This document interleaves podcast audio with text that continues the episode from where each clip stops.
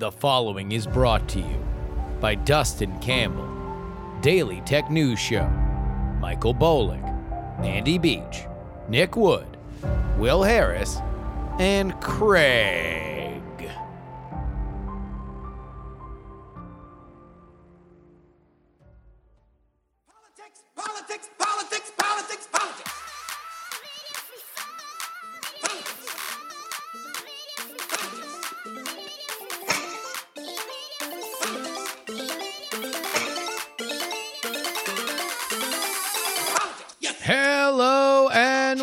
Everybody to the Politics, Politics, Politics program for March 3rd, 2021. It's your old pal Justin Robert Young joining you yet again from Oakland, California.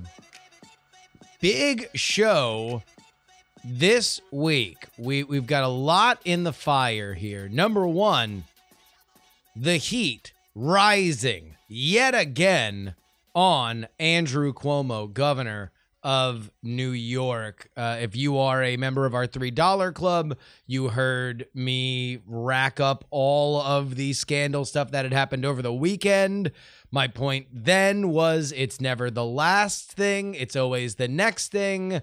Well, Monday night, we got the next thing.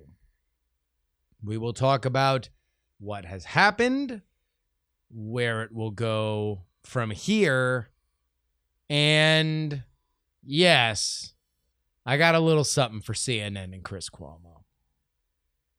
Also, is there a brewing border crisis for Joe Biden? Axios has a scoop that, according to the White House, they might be girding for one.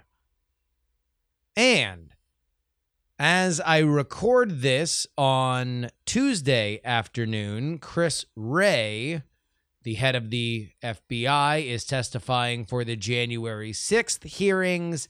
He's got some very specific language that I'm not particularly in love with, specifically into the idea of domestic terror. You guys know that I am out and out paranoid that we are going to get a new Patriot Act and I didn't like I didn't like some of these words. I'm going to share those words with you. And finally, we are going to have Andrew Heaton back on the show. He's going to talk about minimum wage and specifically how the dialogue on minimum wage has gone uh, when he covered it on his podcast last week. It, as always, is a great and fun conversation. Bird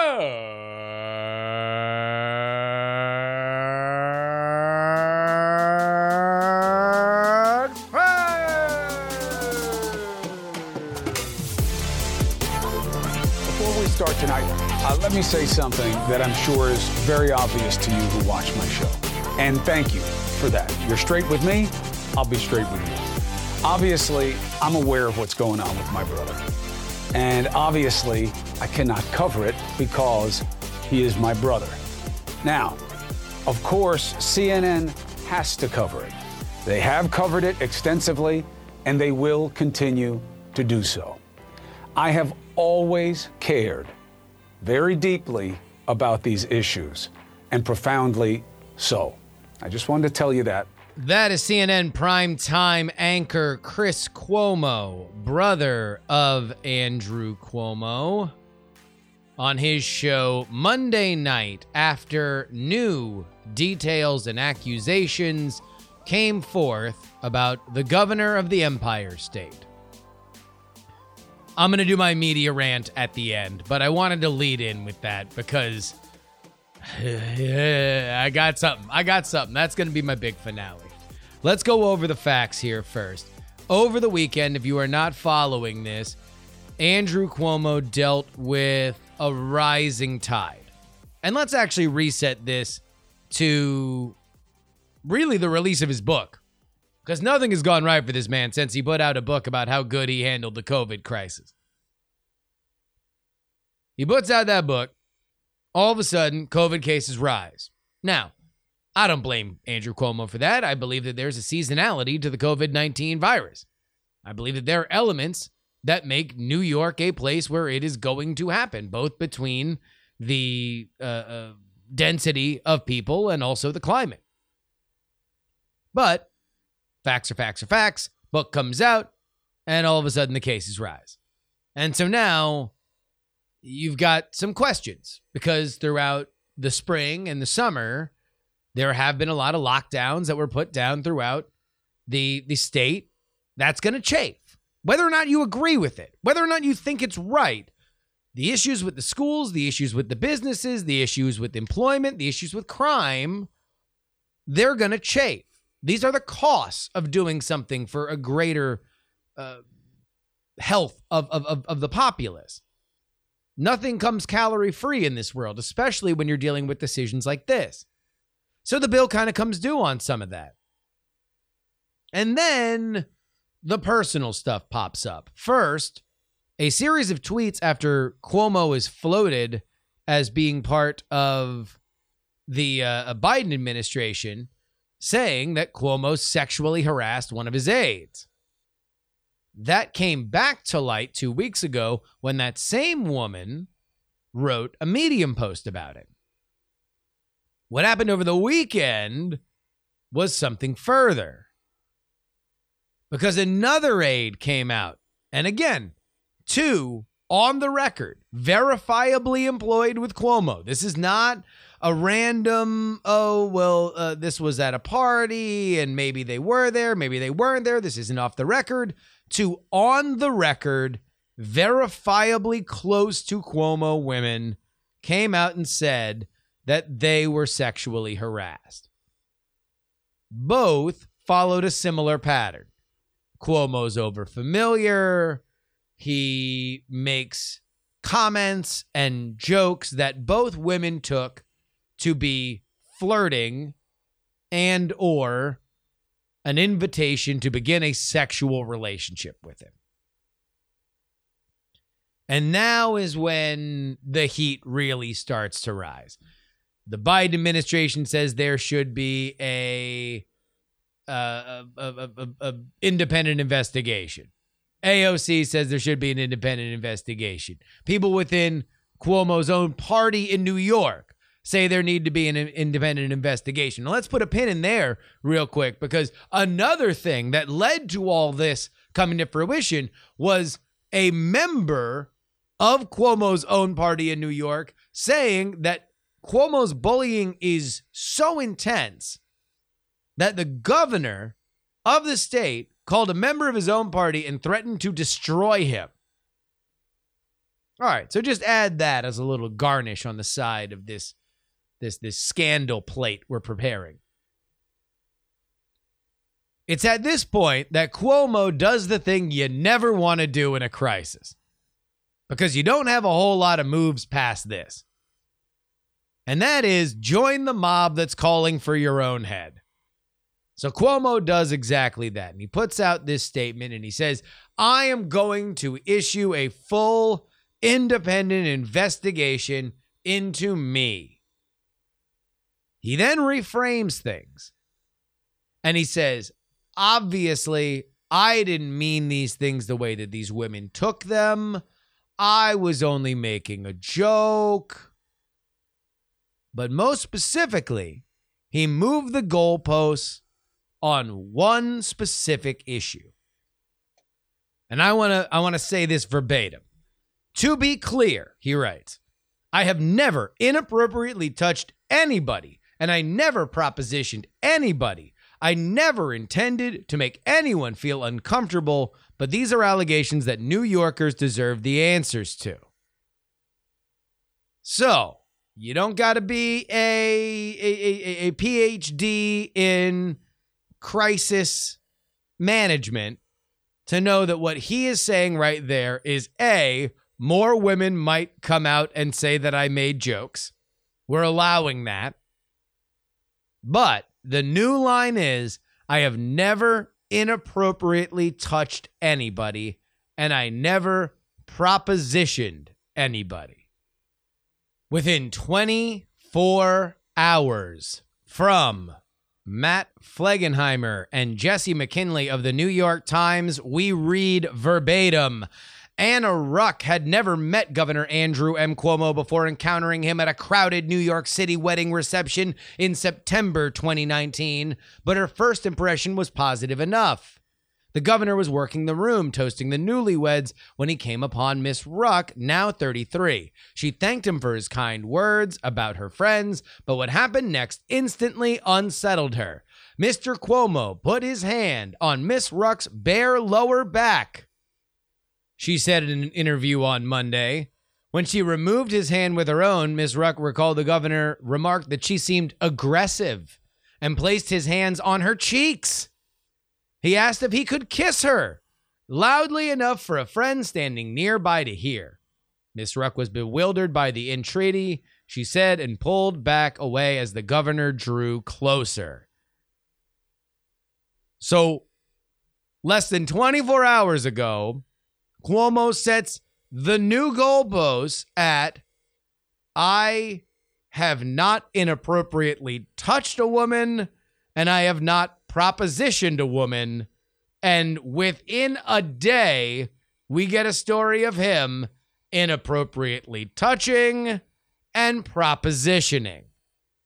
Now, I'm sure that when Cuomo's PR team was crafting that, what they meant to say was, no, I mean, I never grabbed her by her genitals or her breasts, and I never propositioned somebody saying, like, hey, let's go screw.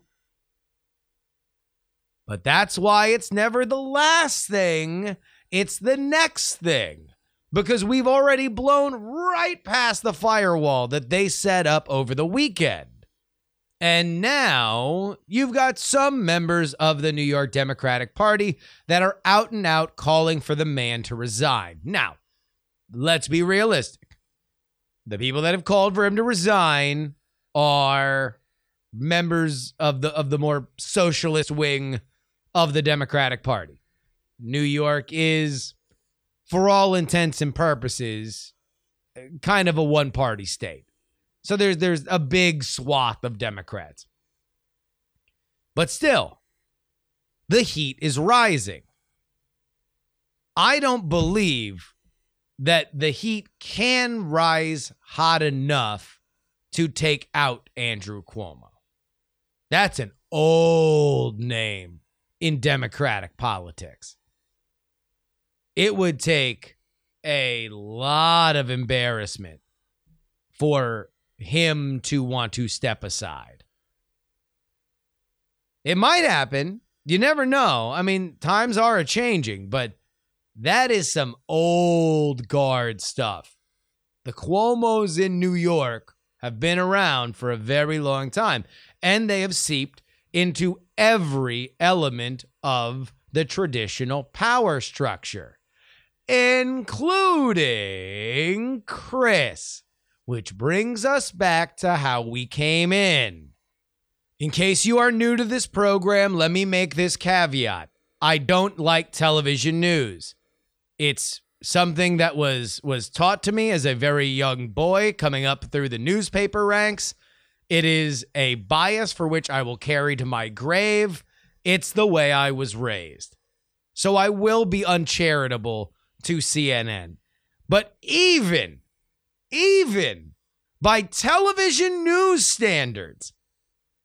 Chris Cuomo saying that he can't talk about his brother's scandal is an embarrassment. Even by the playpen comedy hour that is CNN, that is an embarrassment. If you can't talk about the news of the day, then you need to not do your show.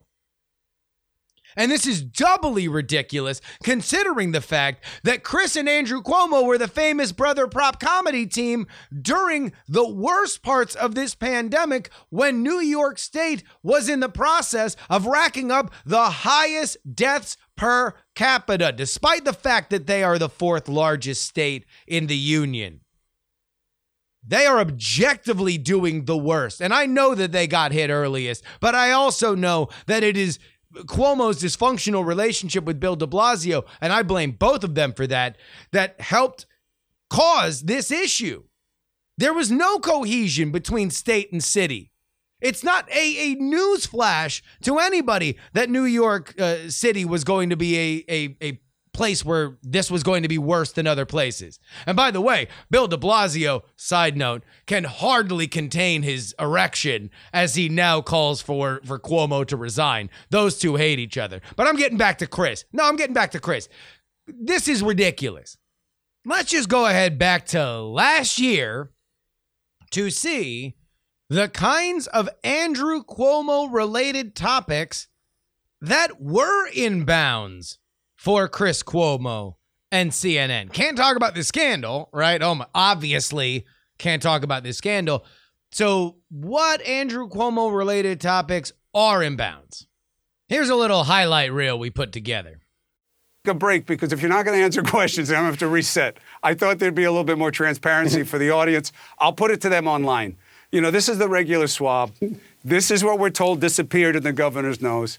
And then we were told that this is what it took. Love you. I'm proud of what you're doing. I know you're working hard for your state, but no matter how hard you're working, there's always time to call mom. She wants to hear from you. Just so you know. Yeah, I called mom. I called mom just before I came on the show. It's not what By the said. way, she said I was her favorite. She never said Good news is she said you were her second favorite. He said Andrew has talk, tremendous capability. He is blessed in many ways, but he's got hands like bananas and he can't play ball. Everybody knows it. Just saying. Put the money on the a great table, job, and I'll take you out job, and spank you. Last night, I was doing what I do for my family, which is make my mother's sauce. She taught me how to make the sauce. Yeah, That's no, what happened. You've always been good at manipulate. You've always been good at manipulation. You've always been the meatball of the family. Are you thinking about running for president? Tell the audience. No, no, No, you won't answer? no. I answered. The answer is no. No, you're not question. thinking about it? Sometimes it's one word. I said no. Have No. you thought about it? No, Are you open to thinking about it? no, Might you think about it at some point? no. How can you know what you might think about at some point right now? Yeah, some say I shouldn't come on this show because you harass me. Too much fierce and accountability? provoke me. Can't take it? A- Want a pat on the back? ask- no, no, it's Love not go? fierce account. It's person. It's ad hominem, ad hominem attacks. Don't speak Spanish on my show. False. Do you think False. that you are an attractive person now because you're single and ready to mingle? Do you really think you are some desirable single person and that this is not just people's pain think- coming out of them?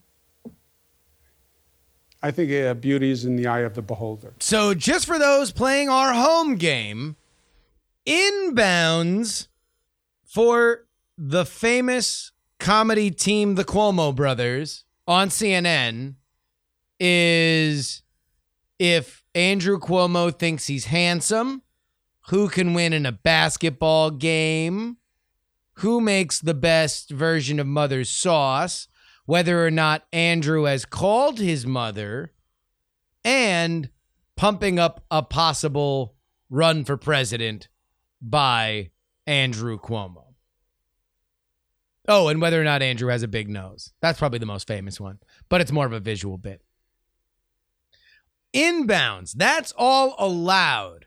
When CNN looks at that, they're like, absolutely, let's make sure, let's let, let let's pump it up, let, let let's get it out there. Let's have these two on camera as much as possible.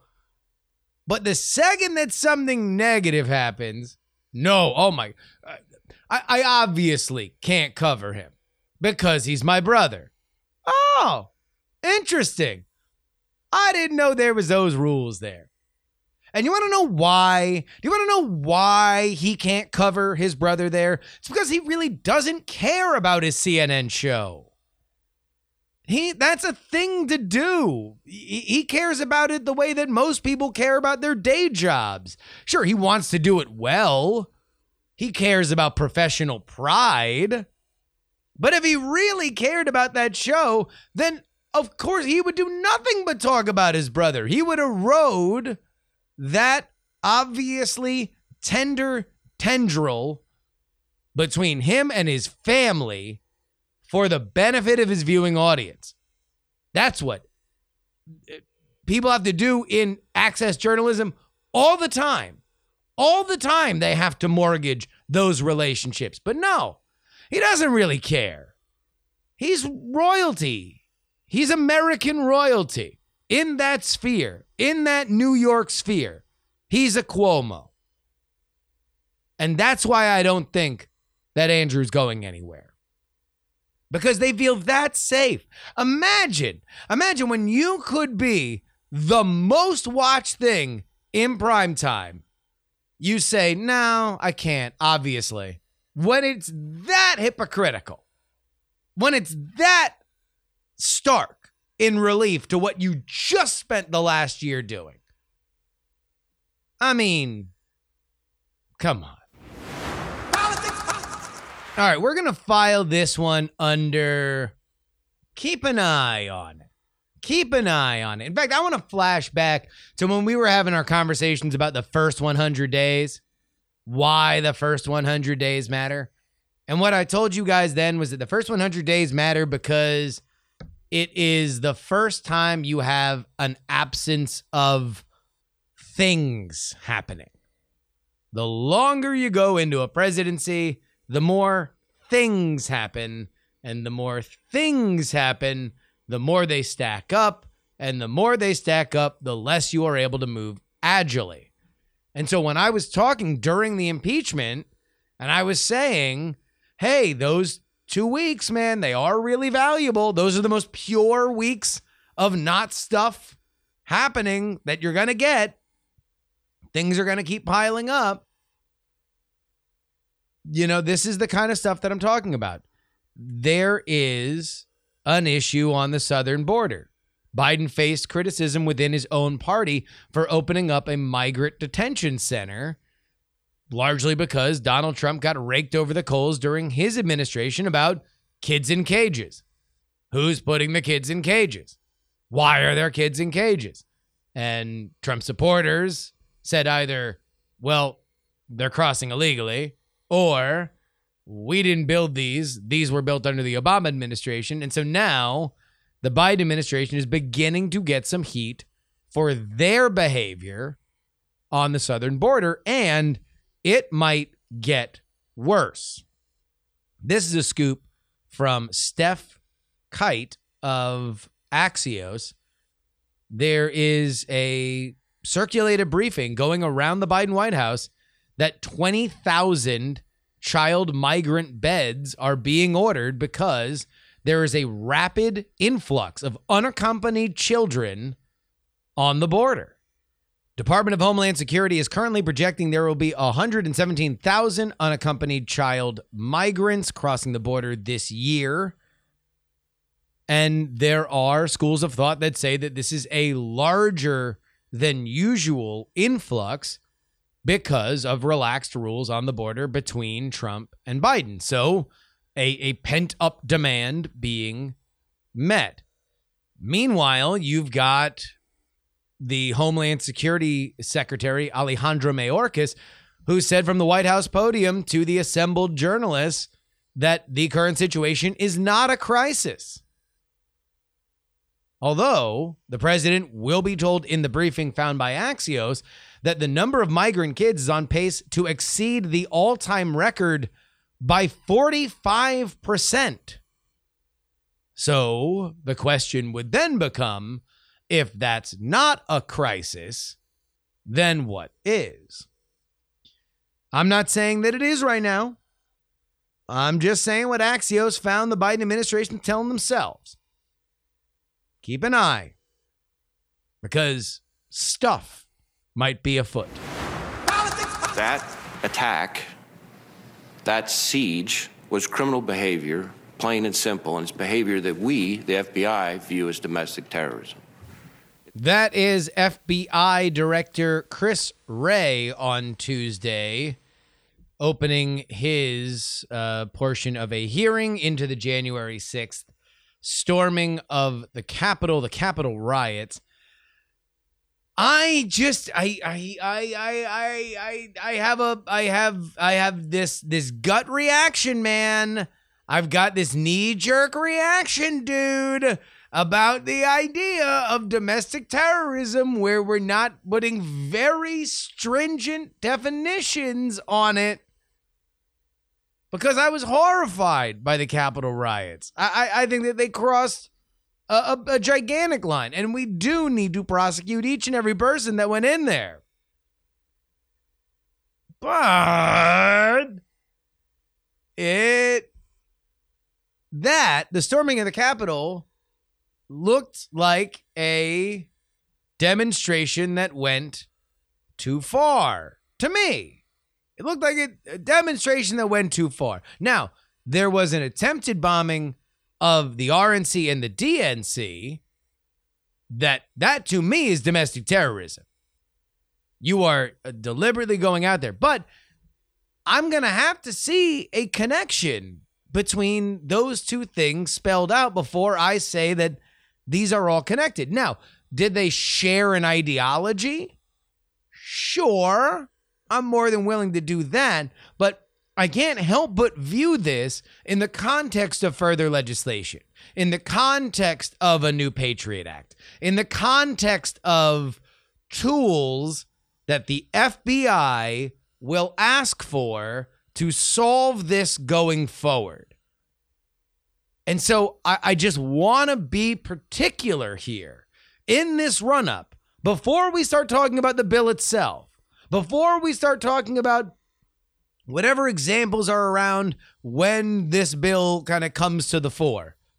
I just want to say right now that I followed this fairly closely, the, the, the January 6th stuff. I've read a, a fair amount. I mean, hell, we put together a timeline on this podcast about AOC's story that, to my knowledge, pointed out something that nobody else was talking about. And that's the fact that she was evacuated out of her office, not because of people storming the Capitol, but because of the bombing or the, the fact that they found a bomb.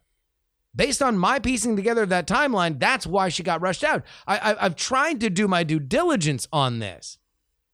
Best I can tell in my internet research, despite the fact that there is a $100,000 reward uh, put out by the FBI to find the bomber, we don't have an arrest there.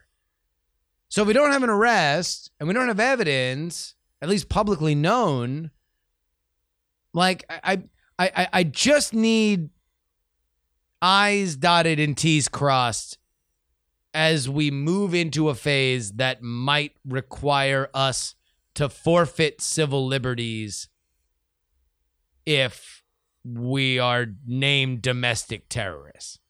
And as Wray went on to say during his opening uh, uh, remarks there that they would be put at the highest level of domestic enforcement, including ISIS, right? If you're going to get put on the same level as ISIS, I just kind of want a a very easy to understand layout of who is a domestic terrorist and who isn't.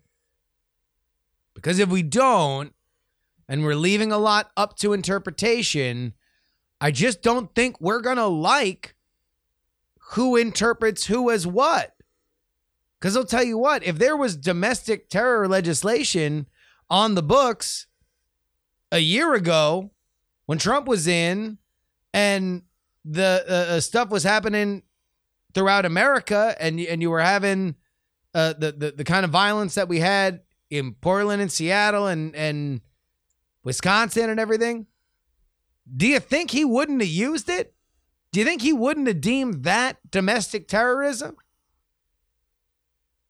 I don't know, man. I, I've just I get the, the hair on the back of my neck stands up as soon as we start talking about it.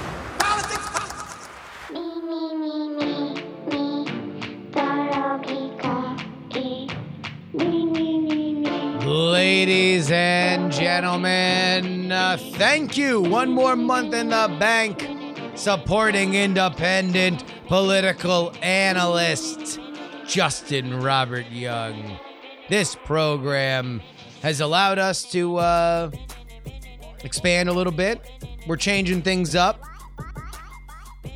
You can support us directly at takepoliticsseriously.com. That brings you to our Patreon. You get our our $3 level and in turn you get our custom RSS feed. That's direct to you. Put it in the podcatcher of your choice.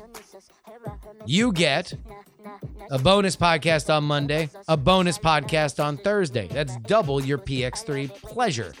The bang for your buck. But we also want to expand things around here as we move in to the Biden era. And part of that is changing up how we do our free political newsletter at freepoliticalnewsletter.com. They used to be so small, so small. Just tiny little nuggets, a news digest, if you were. But now, oh, very, very, very substantial. This free political newsletter. It's coming out on Sundays. You can read it Monday morning, but it is basically my week's worth of thoughts. And this first edition of the new and improved free political newsletter was gargantuan. It was great. I loved it. Uh, and it seems like you guys really dig it too. Now's the time to get on board. Free political newsletter at freepoliticalnewsletter.com. I'm actually doing writing now. And uh, uh, uh, so far, it has been great, including my new guide on how to read the news. This is something that you guys have asked me for indirectly. You know, it's just been in in emails and tweets and stuff like that forever. But for you guys, for whatever reason, like when I get into pedantic journalism conversation, and I'm doing that weekly here. I'm gonna have just a story I read and and try to break down kind of like my perspective. So in this edition of the uh, Free Political Newsletter, what I did was I took an article that was a news article and I explained why it should be an opinion piece. And and use that as a way to get into the idea of news versus opinion. Because a lot of people talk about that, but they use very simplistic examples of like, this is a notice that a school's closed. This is a Bill O'Reilly monologue. They're not the same. And I know, I feel like people have said that enough. I got a little second level on that. Hopefully you guys do. Go check it out. Free political newsletter at freepoliticalnewsletter.com.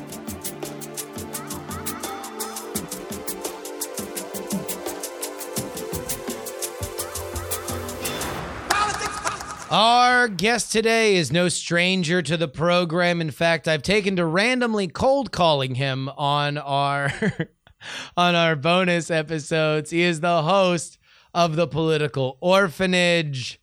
He is Andrew Heaton. It is always a pleasure, Justin. Thank you for having me back. I wanted to talk to you about a, a big issue that uh, uh, dominated the news last week, and I think that you did a, a a great episode on on your podcast, The Political Orphanage, and that is the minimum wage. So, uh, Thank you. uh, uh, with with with the caveat that everybody is now legally required to go at least download that episode, if not listen to it. Uh, can you summarize your position on the minimum wage? Yes. Um, increasing the minimum wage is a very good intention, but you shouldn't look at intentions. You should look at the outcome. And the outcome of doubling the federal minimum wage across the entire country would be to massively increase unemployment. And the quick example I can give of that is that Puerto Rico, which is subject to federal law because it's part of the United States, would have a $15 minimum wage despite having a Caribbean economy. And that would be the equivalent. They've calculated this $15 an hour in Washington, D.C. is the equivalent of $68 an hour in Puerto Rico. So imagine like the Dominican Republic or, or Puerto Rico. I realize they all have different things, but imagine a poorer part of the world having a $68 minimum wage. That's what we're talking about. And, and that same thing holds true throughout the country. Arkansas would be about $25 an hour because there are different rates of labor. There are different uh, different levels of affluence and levels of cost of living across the country. Having one big $15 an hour minimum wage would be very, very problematic across the country and, and being able to absorb that. And then you, you, you couple that with the fact that restaurants and hotels are struggling right now to exist. Doubling the cost of their labor would just shut them all mm-hmm. down, which brings me to my final point. The ultimate minimum wage is zero. That's the, the there always is a zero hour minimum wage because if you price labor too high, you put businesses out and then nobody gets money. The person you're trying to help is out of money, the business owner's out of money. Nobody's helped by that situation. And, and a $15 minimum wage, like let's we can talk about eight dollars in Mississippi or something, right? But fifteen dollars an hour across the country would have been disastrous. And I think for anybody looking at it rationally from an economic perspective, it was insane. It was a it was a nice intention, very passionate, but but the actual application of that specific policy would have been nuts. So the current federal minimum wage is is seven dollars and change, right? Yeah, seven twenty five an hour is the current federal minimum wage. About about half the states in the union uh, have higher state uh, minimum wages than that, but the federal minimum wage is seven twenty five.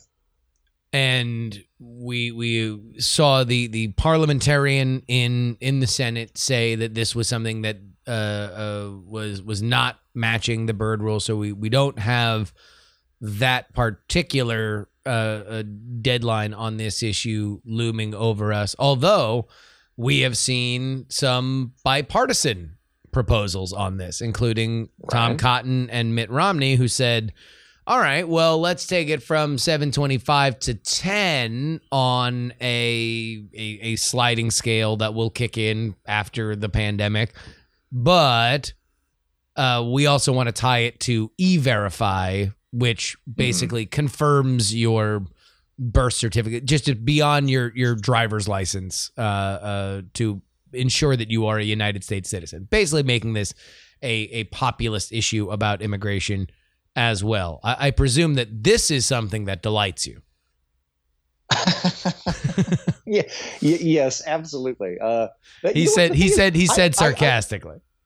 I, I have I have uh, you know I, I have really grown to to like Mitt Romney over the last few years, a- and I, I think he is a very decent guy, and uh, and I I think um, I would love it if the Republican Party would model itself after him because I think he's got a lot of really good elements to him.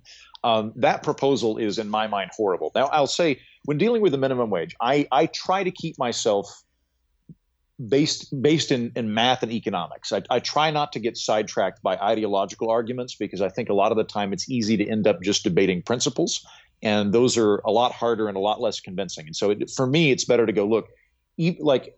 If, if you think the concept of the minimum wage is a good one, but you agree we could price we could price labor too high, which by the way, every single person with the slightest bit of rational thought or economic uh, knowledge will acknowledge yes we could price it too high. $100 per hour would be too high right?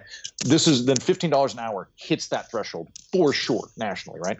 That said uh, i hated the romney and cotton proposal uh, because to get into values a little bit um, i i like the idea that you can form consenting relationships with whoever you want as long as they're adults and they're consenting. So if you want to have sex with somebody and you're both dudes, that's your right. You can totally do that. I stand behind you a thousand percent. I mean, look, I, I- think I think Romney and Cotton are co-sponsors on this, but that's reading a little bit into it, isn't it? Oh, right, right, right. Yeah. No, no, that'd be great. I would love it if it turned out they were dating. No, no, but, but, but, but the flip side of that, the thing that we forget a lot of the time is I think a lot of people that are really, really in favor of like, yeah, you could be able to have sex with whoever you want. I'm like, well, I, I feel that same, that same consenting adult kind of association applies economically as well. So if, if, if I decide I want to hire somebody and they want to work for me, I'm fine with that. And I and I'll this is where I, I put on like my like yay America hat. Like it's your business. You can hire whoever you want. Like that includes immigrants. I don't I, I don't care. I don't think that the government should be doing it. The government should be, I think, playing a role protecting us from miscreants who who might come in and either have diseases or are criminals or whatever. Like that's that's what you know, we need a border, that kind of thing, yes. But in terms of who you hire, like it's your business. Hire whoever you want. I, I don't I don't like that at all. And, I and I, I I think we should be figuring out ways to enfranchise immigrants and be pro-immigrant and bring in more labor and bring in you know more people. And that I think people are good.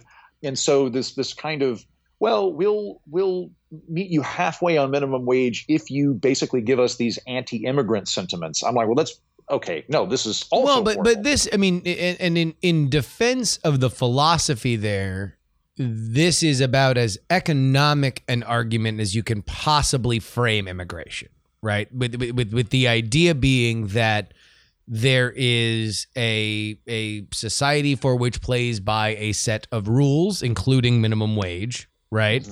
Uh, and then there are unscrupulous businessmen and an exploited worker class that will go beyond that. And and what you want to do is try to tie these issues together and uh, uh, you know stand up for those workers who are working legally here. Like right and I, and and and to to um the the argument that I suspect Mr. Romney and Cotton and for that matter Bernie Sanders as of four years ago would have all proffered were that uh, if someone like me actually believes in supply and demand and thinks that that is uh, a law which affects everything, uh, and I think that it applies to labor. Why would I not think that having cheap labor coming in would would also reduce the the, the demand for it? Why, why if if we're going to flood the market with cheap immigrant labor, why wouldn't that lower wages all over the board? Which fair point. Uh, I, I will say that there's a concept called labor lump fallacy. Um, so this is the idea that when we bring immigrants in, they they tend to offset the uh, the effect of dropping the floor. Um, so the, the the the net economy is not just that everybody's wages drop, but I I get it. I see where they're coming from. It's a, it's like like it's actually one of those things that that um, people kind of forget about. Um, Sanders was Sanders was Yeah. an immigration restrictionist for a long time. I don't think that he's a bigot. I don't think that he's xenophobic. I think Sanders is I think a very open-hearted guy.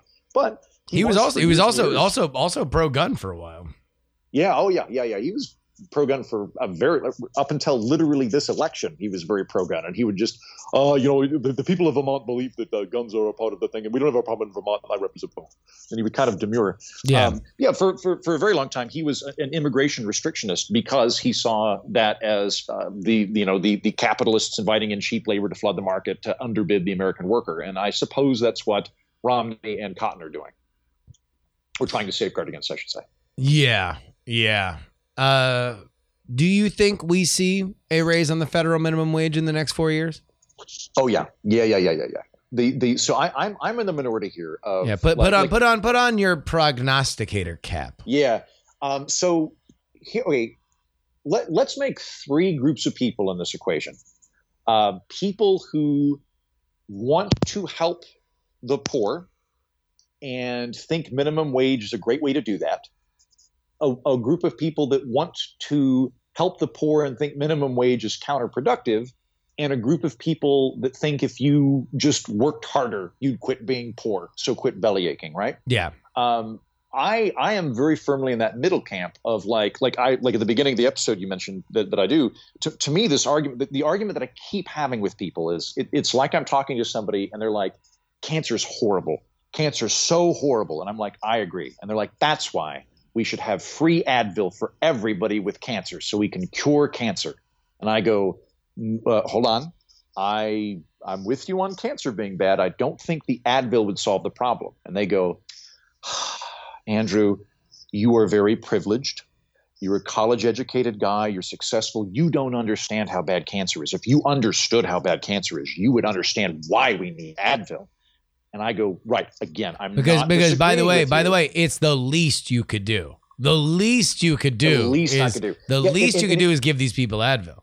Right. And I'm going, look, look, I, I don't, you, you think we're arguing about whether poverty is bad or whether we should help people. I am not in disagreement with you on any of those points. I would, me, the evil limited government guy, I would raise taxes on you and me in order to have UBI. I, I, I think that there is a commonwealth element to government. I concur on all of these things. The plan you have is a very bad one because it's going to have a net impact on reducing businesses, on reducing the amount of jobs that exist. People are going to get disenfranchised from the system. They're not going to be able to get a foot in the door. Bad stuff, right? But but that is a much much harder argument to make. It's a lot more complex to make that. It's it's much easier to make the argument of that guy needs money, give him money. That like that like like that guy's not getting paid enough. Order people to pay him more. That's an easy argument. That's that's a, a very simple argument, and it's an argument that emotionally resonates with people because most people are kind-hearted, right? And so it, it does resonate with people. It's much much harder to go. Hi, I agree with you. Here is why the logic does not work. Right? That's a harder thing to do. And the the uh, uh, the uh, um, the polls are stacked against me. Uh, the, the, the latest Pew Research has 67% of the American public in favor of increasing the minimum wage to $15 an hour. Now that is um, very much uh, along partisan lines. Yeah. Um, I think 40% of Republicans are in favor of increasing the minimum wage, but 60% are not. Um, I, I, think independents are kind of scattered, but I've not looked at that data as much. Uh, Democrats are, are almost unanimously in favor of it. They're very, very much in favor of increasing the minimum wage. Regardless, though, uh, I don't think I don't think the, the kind of from from my perspective, kind-hearted adults in the room are going to be able to have a moderating effect on the very passionate people who are more concerned about trajectory and intent than on outcome.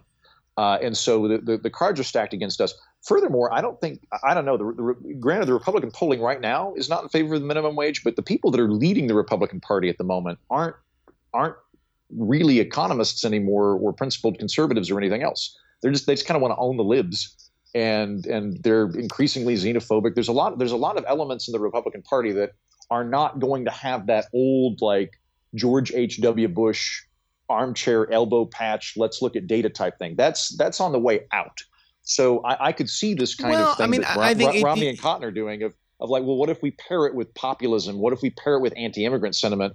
Because a lot of the people, you know, a lot of the Republicans that are in the base aren't opposed to state programs and things like that. They're like they're they're complex. There's a lot of Yeah. people in West Virginia who are they're Republicans and they're very anti-immigrant, but they they like kind of FDR New Deal type programs. So there's a lot of people like that. So I, I think that you're going to see a kind of uh, that's going to come in th- through this path here somewhere. Either it's going to get pushed by the Democrats, or there's going to be Republican concessions that allow it to happen. So it'll it'll definitely increase in the next few years.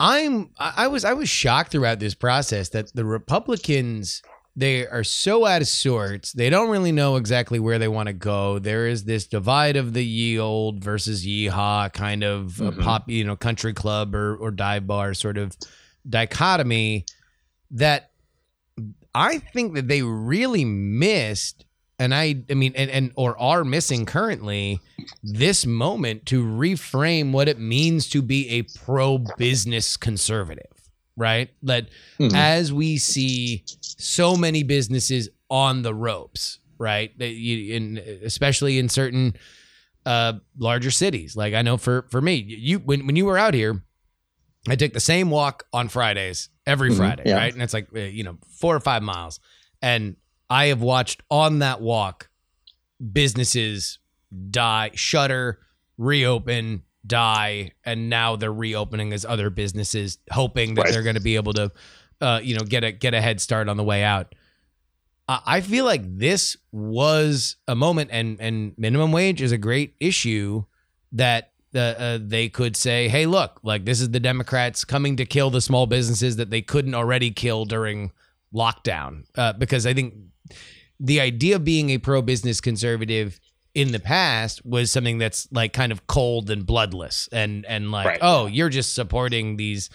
You know, sky creatures that write Yeah, you're, you're, checks. you're the, the the Mr. Burns Republicans of, of old. Yeah. Exactly. Where it's like now I think things are a lot more visceral, but then again the Republicans can't get their they, they, they can't get anything together and also I, I I feel like they're they're trapped in this position where the Democrats said we don't need you and so now they don't want to do anything that could help the Democrats come together more or make anything more or less popular than they're going to do on their uh, on, Mhm. on their own because if they fail that's the best thing for the Republicans, right? It's like like you you, you scorned our help, and then you also fell uh, uh, on your face, which doesn't look like it's going to happen now. So they basically just went, th- you know, uh, uh, two months of the first 100 days without any kind of coherent economic message. Yes, all of this sounds true to me. I, I'll add, I think that the Republicans have also lost a little bit of their credibility. Like I, I heard after I did my my episode on minimum wage, I, just as a, as a quick side note, I was amazed at how uh, open minded and kind everybody was in in dealing with that issue. Normally, something that's high, uh, you know, uh, uh, high emotion ends up kind of bringing out the worst in people. I found like this particular issue, I was I was so impressed. Multiple people reached out and were uh, what one of the listeners of your show. Uh, There was a a I had great- there was a back- great back- back one. forth. Yeah, there was a great back and forth between you and and Volkai, I believe his name Volkai, yeah, was. yeah, yeah. and uh, he. Well, uh, like, like sh- shout, yeah, shout, shout out to. Oh, I'm sorry, I interrupted you. Please. no, no, no. It was just great because it was very loud initially, where it's like, I'm unsubscribing, screw you, you uh, uh, uh, a hole. And then, like, it never got any less loud, but it did get more polite as the te- as, as- the tweet trade. It's like, I'm listening now. I'm really enjoying these nuanced points. We don't. We have. You, you, need to give him a like. You need to give him due credit though. He said, uh, uh, like I, I think he said something. I've never unsubscribed from a podcast in two decades, but I'm I'm I'm going to unsubscribe from Heaton because he's opposed to minimum wage. I'm going to go ahead and listen to this episode, but I, you know I'm on my way out. And I, I was like, I, I, like I was duly impressed. I was like, I am so impressed that this is such like you you so fundamentally disagree with my position, but you're willing to hear it out. Yeah. Which, like, man, I wish there were more people like that in America. I so wish there were people that were passionate, but were like, but I will hear you out. And uh, and he sent me we had, we had a nice email exchange, uh, and and that was my experience with a lot of the things. So some of the things that people brought up to me where where they were very skeptical of Republicans and their position on minimum wages, they would bring up that um, Republicans will be opposed to minimum wage uh, and very much in favor of states' rights and local control, but then in their state they'll pass laws prohibiting a city from having increased minimum wage. So, like St. Louis, for example, I, I, I think St. Louis is an example where Missouri is like St. Louis cannot raise its minimum wage. And I and I'm like they have a point there. Like I, I'm, for the record, I think it's probably better to err on the side of where I, I do. I think it's better to err on the side of caution. I don't think that minimum wage will be a great idea. But if you're going to claim to be the party of local control and letting people decide their own things at, at the smallest geographic level possible, if you're going to preempt that whenever it bucks your your economic narrative, then you can't. It, it's harder to claim that that whole local control type thing. Um, and to your other point about um, them, the Republicans being able to craft a coherent economic narrative, yeah, I, I, I think all of that is part of this broader problem we have right now, where any legislation we pass is by the skin of its teeth and entirely along partisan lines, and that Yeah. is not a good way to run a country.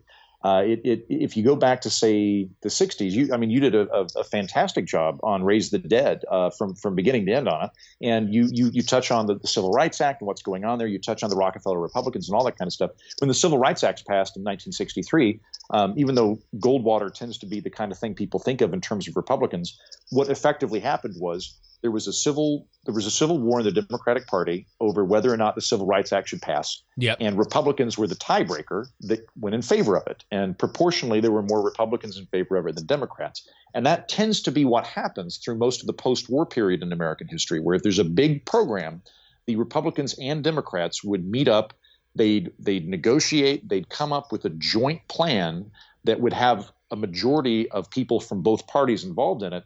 And the effect that that has uh, is it, at least a sense of continuity to the governance because when the Democrats lose power and the Republicans come in, they've now got skin in the game. They've had a hand in that pot. They're going to try and fix it as opposed to destroy it. Whereas now, what we do is if we can get 51 votes and we can claim that it's that this type of legislation is actually this type of legislation, so we're going to evade the filibuster, uh, we're going to do this, then we can go ahead and get it in, and then the Republicans will come in and just undo all of it, and it'll it'll bounce back and forth all of the time.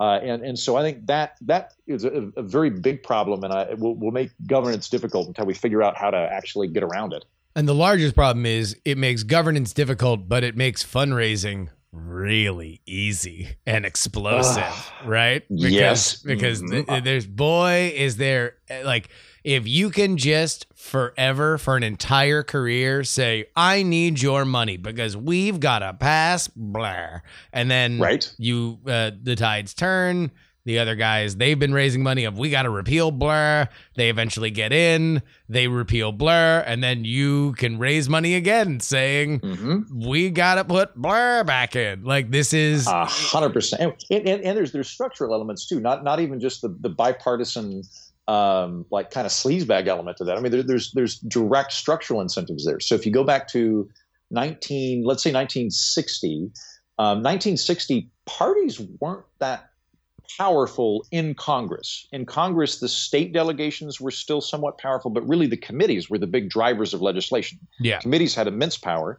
Um, starting in around 1970, the Democratic Party goes, We don't really like this. We, we don't like how much autonomy these sort of almost barons have, these, these rogue chairs of the party, because they're just selected at that time based on seniority. So if you are a Robert Byrd type character, you're, a progr- you're, you're whoever you are, if you're out of sync with the party, but you're just old, you're able to do whatever you want with impunity. And so they scrap that system and get rid of it. And then Gingrich comes in in the 90s from the Republican side and truly just salts the earth with that system. Ging- Gingrich makes everything just your your chairmanship is directly related to your loyalty to the chair. So he's Yeah. putting in like fresh freshman congressmen as the chairs of things, right? And the thought process at the time was we're, we're, we're going to have a more merit, meritocratic system where you're selected based on your competency rather than your seniority, which I get. But what that is functionally turned into and demonstrably is at this point is your chairmanship on a committee is derived from your ability to raise money from the party. Again, we talked about earlier, 80% of districts, congressional districts and, and, and Senate seats in the country aren't competitive. So who are these people raising money for? They're not doing it for themselves. They don't need to worry about it. They, they, there's nothing relentless about that for them. They, they can do just kind of moderate fundraising and be fine. But they're not. They're raising it for the party. Yeah. And as a result of that, they get the chairmanship. And so there, there's this uh, perverse incentive to be fundraising for all of this stuff like that. There, I, I wish more people would pick up on that because I think that is such a better place to start with campaign finance reform than than just you know beating Citizens United over the head over and over again. It, it's it's something that wouldn't require a constitutional amendment. It's something you could do in house. It's also something that I think you'd find really interesting players on. Like I, what I just described, I'll bet you if you got Justin Amash and Alexandria Ocasio Cortez in the same room, they would probably have similar thoughts on this and might actually, if Amash were still in, in the House, might actually like organize. Like I could I could see AOC being a really a, who I'm usually extremely critical of. I could see her being a force for good in that regard. And like that that is something that could be done, but it would require it would require members of the House to do it. Yeah, and and I don't know if the House as a deliberative body has much of a role beyond trying to get on television because there's so much power uh, uh, corralled around Pelosi and and Kevin McCarthy. It's like like just leadership is the only thing that happens, and and, we just saw this with COVID relief over the last uh, year, basically. That like the the the negotiations were not between the hundreds of people in the House or the hundred people in the Senate. It was between Nancy Pelosi, Mitch McConnell, and Yeah. sometimes Trump, right? And and this time it was literally just Pelosi. I mean, I guess th- this version with reconciliation had to deal more with the kind of granularity of uh, uh the, the the the body politic in the House and Senate. But only because they were going to exclude one party, like they were they were going to go completely inside, and at that point they have to, you know, especially in the Senate, make sure that all fifty senators vote their way. Yeah, it yes. Uh, I think I think the speaker and the majority floor leader have become far more powerful. I mean, you you look at say like uh, uh, I'm trying to get John Bercow on the podcast. Don't think I'm going to be able to, but John Bercow is the former um, Speaker of the House of Commons in the United Kingdom. I worked for him for like a week. I didn't get fired, by the way. I was just a temp employee. Yeah. Uh, but I, I would I would love to interview him and like you think, but their, their speaker is truly just a referee. That's it. Yeah. They're, they're, that, that's what their speaker is doing. Our, our speaker is the, the the head of the legislative body, in effect, or at least the head of that that house, and are, are really powerful. And you you combine sort of failing uh, failing institutional norms and institutional strength with perverse incentives with um, the, the way the power is, is sort of coagulated in the House and the Senate, and you get a situation where your your best case for capital and advancement in your career as a congressman is to be a show horse and to to get on TV as much as you can. Uh, and and I, I feel like a lot of congressmen, and I can think of a few of them that work on a network I used to work on, um, appear to appear, appear to just be basically trying out to become a a television personality. They've got their platform now. Their their congressional stake is a platform that they're promoting themselves with, and they're doing it by accumulating attention. And they're sort of doing a tryout to see if they can become a very lucrative pundit. And uh, that's not a good situation. So that so- that is that is that is the old the old Scarborough Highway, basically. Right. Yes, exactly. And I, I would I think like um, I hate to say this because I kind of like C-SPAN, but I, I think we need to get rid of uh, we need to get rid of televisions in, in Congress. I think I think we need to have transcripts um, because we should definitely have. access to No, you can't But- put that genie back in the bottle. Like like we, we Ah. the, the, the the the what we need is more, not less. We need to we need to make the noise so loud that any signal is hard to to to go through it because it never goes the other way. You can never say and now we're we're going to have less coverage of this because people will just get around it and and Yeah, you're probably right. They just you, you just have your intern come in with a cell phone and and well, record you and, and even or on, yeah. or you just have the narratives kind of be built on their own social media, like like we saw with the um, you know El- Elizabeth Warren and the like. Nevertheless, yeah. she persisted and everything. It, it- it's like right. everybody is playing their own game. Everybody is is building their own mythology, and there you know are are safe places where you can air your points of view uh, uh, politically, like liberals have MSNBC and CNN, and Republicans have Fox News, or Mhm. you can do it with no gatekeeper on your social media, and and you can spit the full gospel eh, eh, as long or as short as you want to your faithful. I think the the the question then becomes, well, as we are slowly sort of returning to earth post the delirium, the four year berserker rage that uh, uh, we were in with Trump, is there any more expectation? Is there any more? Where is this leading? Is there any more? Well, why don't you deliver on on stuff? If everybody got really fired up about fifteen dollar minimum wage and it didn't happen, are there consequences to it? No, there aren't. That's another thing. I've got so uh, coming up on my program, I'm interviewing a lady called Katherine Gehl. She's the author of The Politics Industry, and uh, she strikes me as very nonpartisan, or at least non-ideological. I think she's she's Uh, really coming at it from an outsider observer, but I don't think she's in the libertarian camp or the Democratic camp or anything like that. And but she's really focused on incentives and structural elements to politics. And one of the points in the book that I read that I thought was really interesting is that if you are a if you and I are working for Pepsi, and and we're both Pepsi managers, you know, and and and I am increasing sales and I'm lowering overhead, and you just constantly talk about how much you hate Coca-Cola, and you have lots of social media about how much you hate Coca-Cola. At the end of the year, when they're dealing out promotions, they're just going to look at my sales Yeah. and go, "Great, Heaton clearly did better." We don't really care how how committed uh, Justin Robert Young is to the, the Pepsi narrative and how much he despises the enemy Coca-Cola company. Like, but you don't have that with politics. Like politics, there's no there's no way to do that where you can go, uh, wow, Amy Klobuchar got in you know 15% more amendments than any other senator. She really must be doing a great job. We ought to give her an increased chairmanship. And and it just it doesn't it doesn't work that way. Um, there's there, and, and you also can't accumulate capital like I, and I don't I don't think that you should run government as a business. It's a separate qualitative phenomenon. So I, I don't think that you ought to. But it is interesting for comparative purposes. If if I'm a business and I I have excess profit, I can I can get that as a paycheck. I can give it to uh, my you know the, the the stockholders. I can reinvest it. You can't you can't bank excess votes. That's it's just not the same thing, right? If I get sixty percent of the votes, it's not like I can take those nine extra percentage points and save them for next time. That doesn't work that way, right? So there's these different these different uh, incentive structures in politics that are increasingly pushing people towards playing to the base, being evocative, being passionate, and getting attention. And none of these things, none of these things are good for governance or rationally constructing policies, which is, I think, what America is kind of going, getting mad about. I certainly am. Well, you don't need to get mad listening to the dulcet tones of Andrew Heaton. That's for sure, including on his podcast, The Political Orphanage. Uh, uh, anything else that you got cooking now?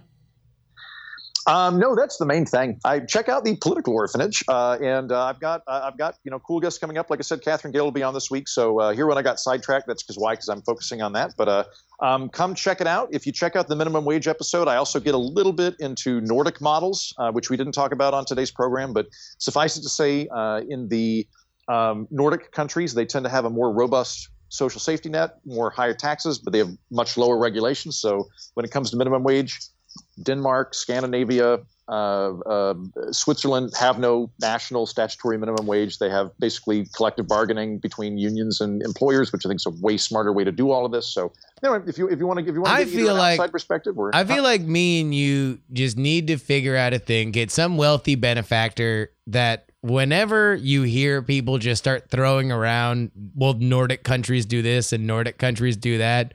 We need to just organize like like our own version of Birthright Israel or something like that, where we just send people over there for two weeks, like just oh, just that sounds great.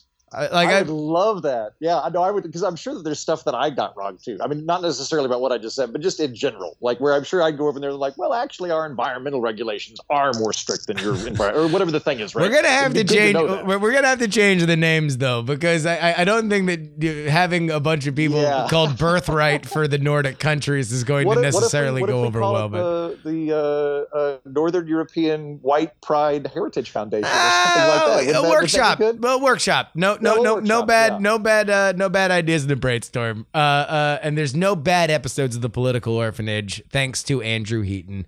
Thank you so much, man. Thank you. And that will wrap it up for us today. I want to thank our guest, Andrew Heaton, for joining us. Thank the man, won't you? Head on over on Twitter. The easiest free way that you can support us is by supporting the people that come on our show at Mighty Heaton. At Mighty Heaton on Twitter. You can send us an email to the show, theyoungamerican at gmail.com. You can hit us up uh, on on Twitter ourselves at PX3 Tweets. You can find my live streams three days a week at px3live.com.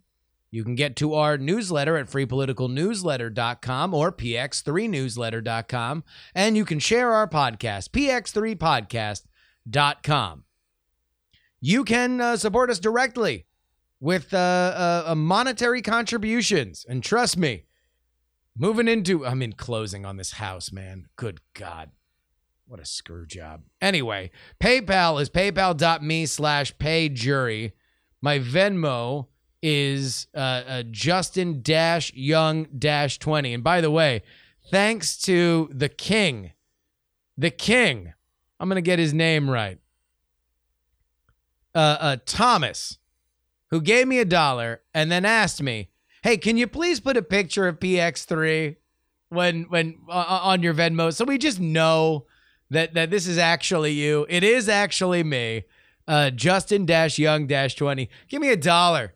Give me a dollar on Venmo. Venmo money isn't real. We all know that. Hit me up on Cash App PX3 Cash, and of course, anything you'd like to send to me physically, you can do so at PO Box 10853, Oakland, California 94610.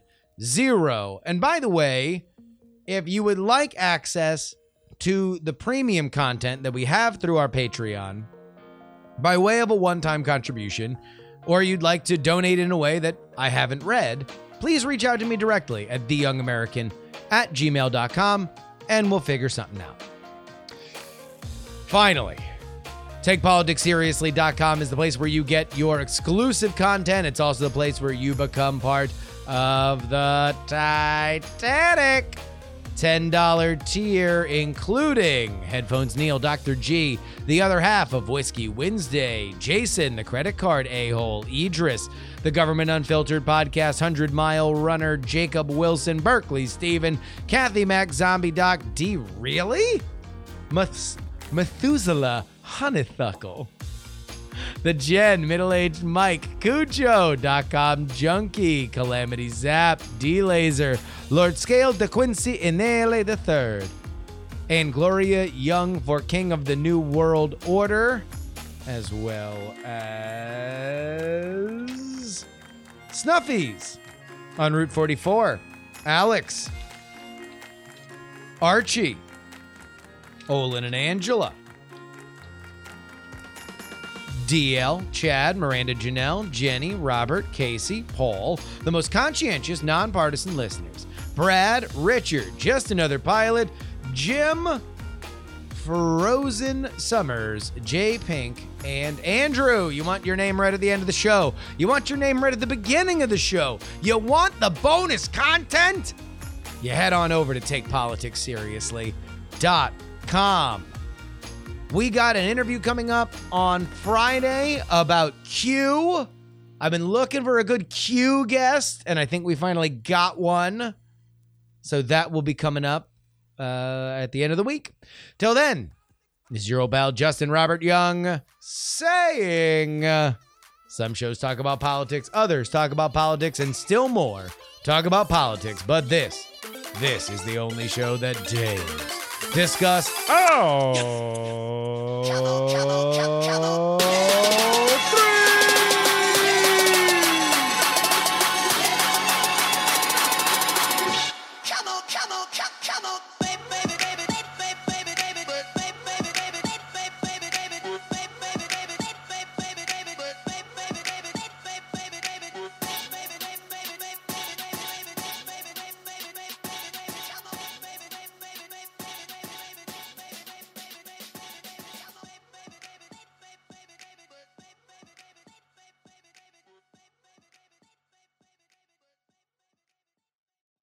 Diamond Club hopes you have enjoyed this program. Dog and Pony Show Audio.